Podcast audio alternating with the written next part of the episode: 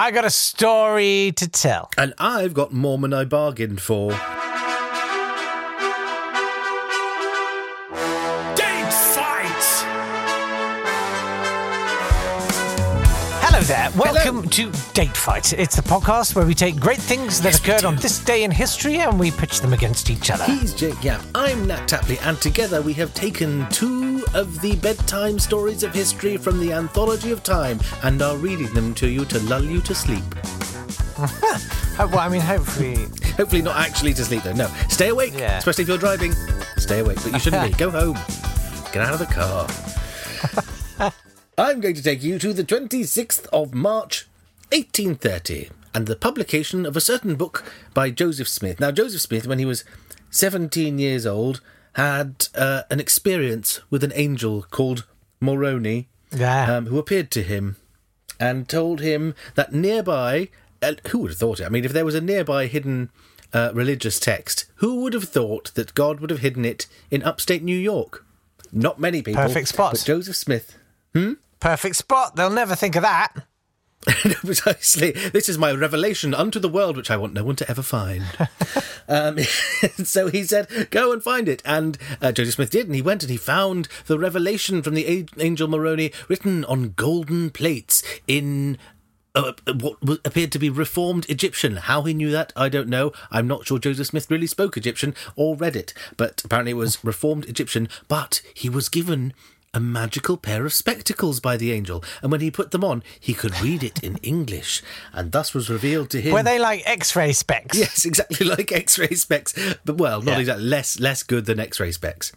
Uh, oh, one day we should do X-ray specs because they were sold. Uh, those adverts with the X-ray specs in the hand and the and the lady walking past uh, were um, Yeah. they were all to fund the far right. So if you bought Sea Monkeys or X-ray specs or any of those things, you were funding white nationalists in the mid 20th century. But back to 1830 when Oh. Joseph Smith, yes, we'll do that story some point. Joseph Smith uh, went to find the gold plates on which were written the Book of Mormon, which only he could see using his magical spectacles. Uh, but then he left them there by mistake, and he had to come back and tell everyone uh, what it said on them because no one else was allowed to see them.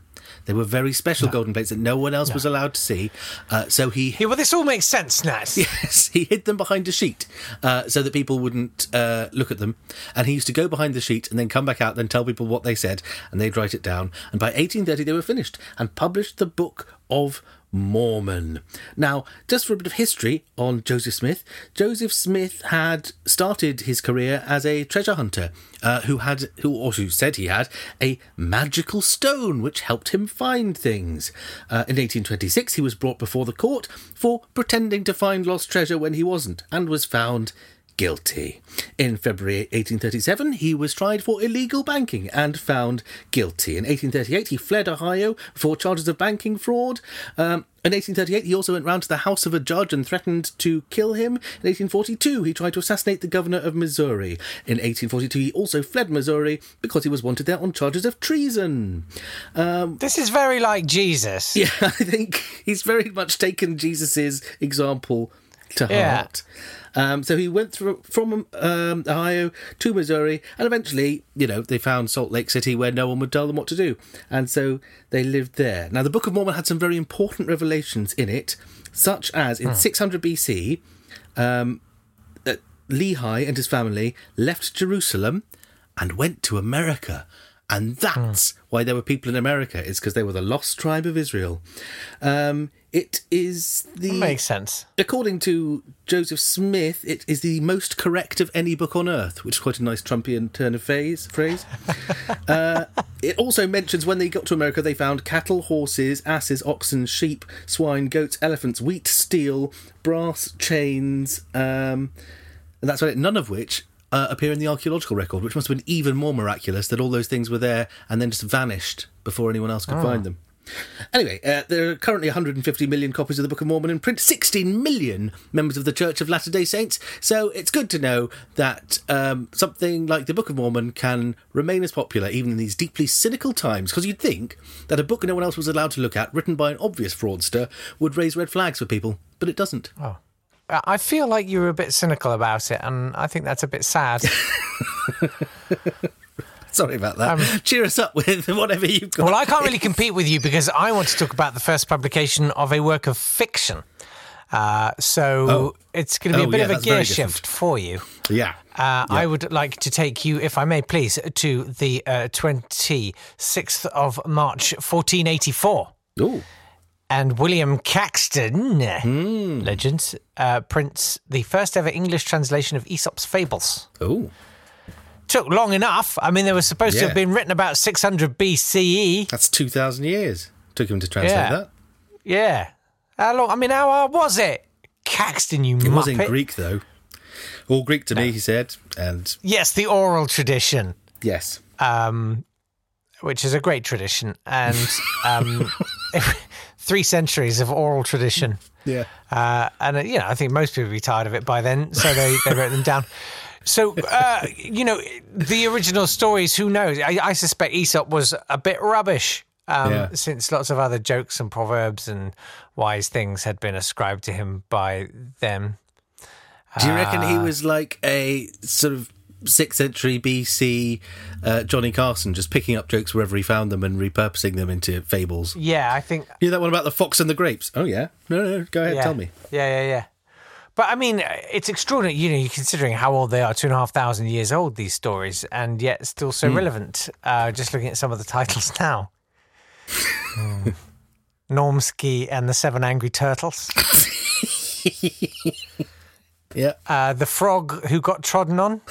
Um, the Yeah. the Angry Snapper. And I'm just making this it's so pointless. I'm sorry. You can do your birthday now. Okay. Happy birthday to Sandra Day O'Connor, born in 1930. She was the first female member of the Supreme Court. Um, she was put there by Ronald Reagan, who'd promised to install a woman on the Supreme Court. She uh, grew up on a ranch uh, in a house without electricity or running water, and from a young age went out and shot jackrabbits to bring back food. Oh. While she was at Stanford, she dated William Rehnquist, who was also on the Supreme Court at the same time. So I reckon there were some nice embarrassing moments on the first day they both turned up for the Supreme Court 60 years later. Um, she was sided with the majority quite often and was the deciding vote in Bush versus Gore. Um, but some people said she could have she should have recused herself because she was on record on the night of the election uh, complaining that Al Gore had won when she thought he'd won because it meant she wouldn't be able to retire in order to have um, her seat filled by a Republican. But she didn't recuse herself. She stayed in place and was the swing vote in Bush versus Gore, and so she invented the 21st century as we know it. Happy birthday, Sandra Day O'Connor. That was nice. I've got a death day for you. Uh, and it's on a similar sort of tip, actually, funnily enough. Yeah. Uh, Geraldine Ferraro, Ah, known to her friends as Jerry. Jerry Ferreri. Uh, she uh, died in 2011 on this day. Uh, She's an American attorney and Democratic Party politician. Uh, first female vice presidential candidate Yep. representing a major American political party. I mean, who could forget uh, all of those female candidates for the uh, Libertarian That's Party. all- Yeah, yeah, whatever. That's you know, joke to follow. I could put so broken. We've really, we've really put the time in today. yeah, it's terrible. I'm so sorry. It's been a really wild time, and we'll be able to tell you why soon, which is really great. Next week we can tell you. Yes. Uh, anyway, she did lots of very cool stuff, and she uh, died. Is that okay? no, she was. Uh, she was. She was. like, She was the United States ambassador to the United Nations Commission on Human Rights, uh, and she wrote lots of stuff, and she made loads of money and stuff, and she helped uh, with the famously successful 2008 Hillary Clinton presidential campaign. Uh, so Her litany of success precedes her. yes, I believe uh, Yes. when she was standing as vice president, that was the worst ever result for the Democratic presidential candidate, wasn't it? I think they lost every state bar one in 1984. Well, you've got. I mean, listen. I'm I, when it comes to you know results of elections and stuff. You're you're probably asking the wrong guy because I have some very strong views on that.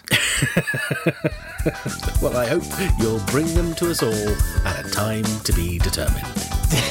Yes, not this time. Uh, that's it for today. Uh, Yes. Wow, and didn't didn't we do well? Uh, Natt did very well. I, I'm going to give myself uh, a D, I think.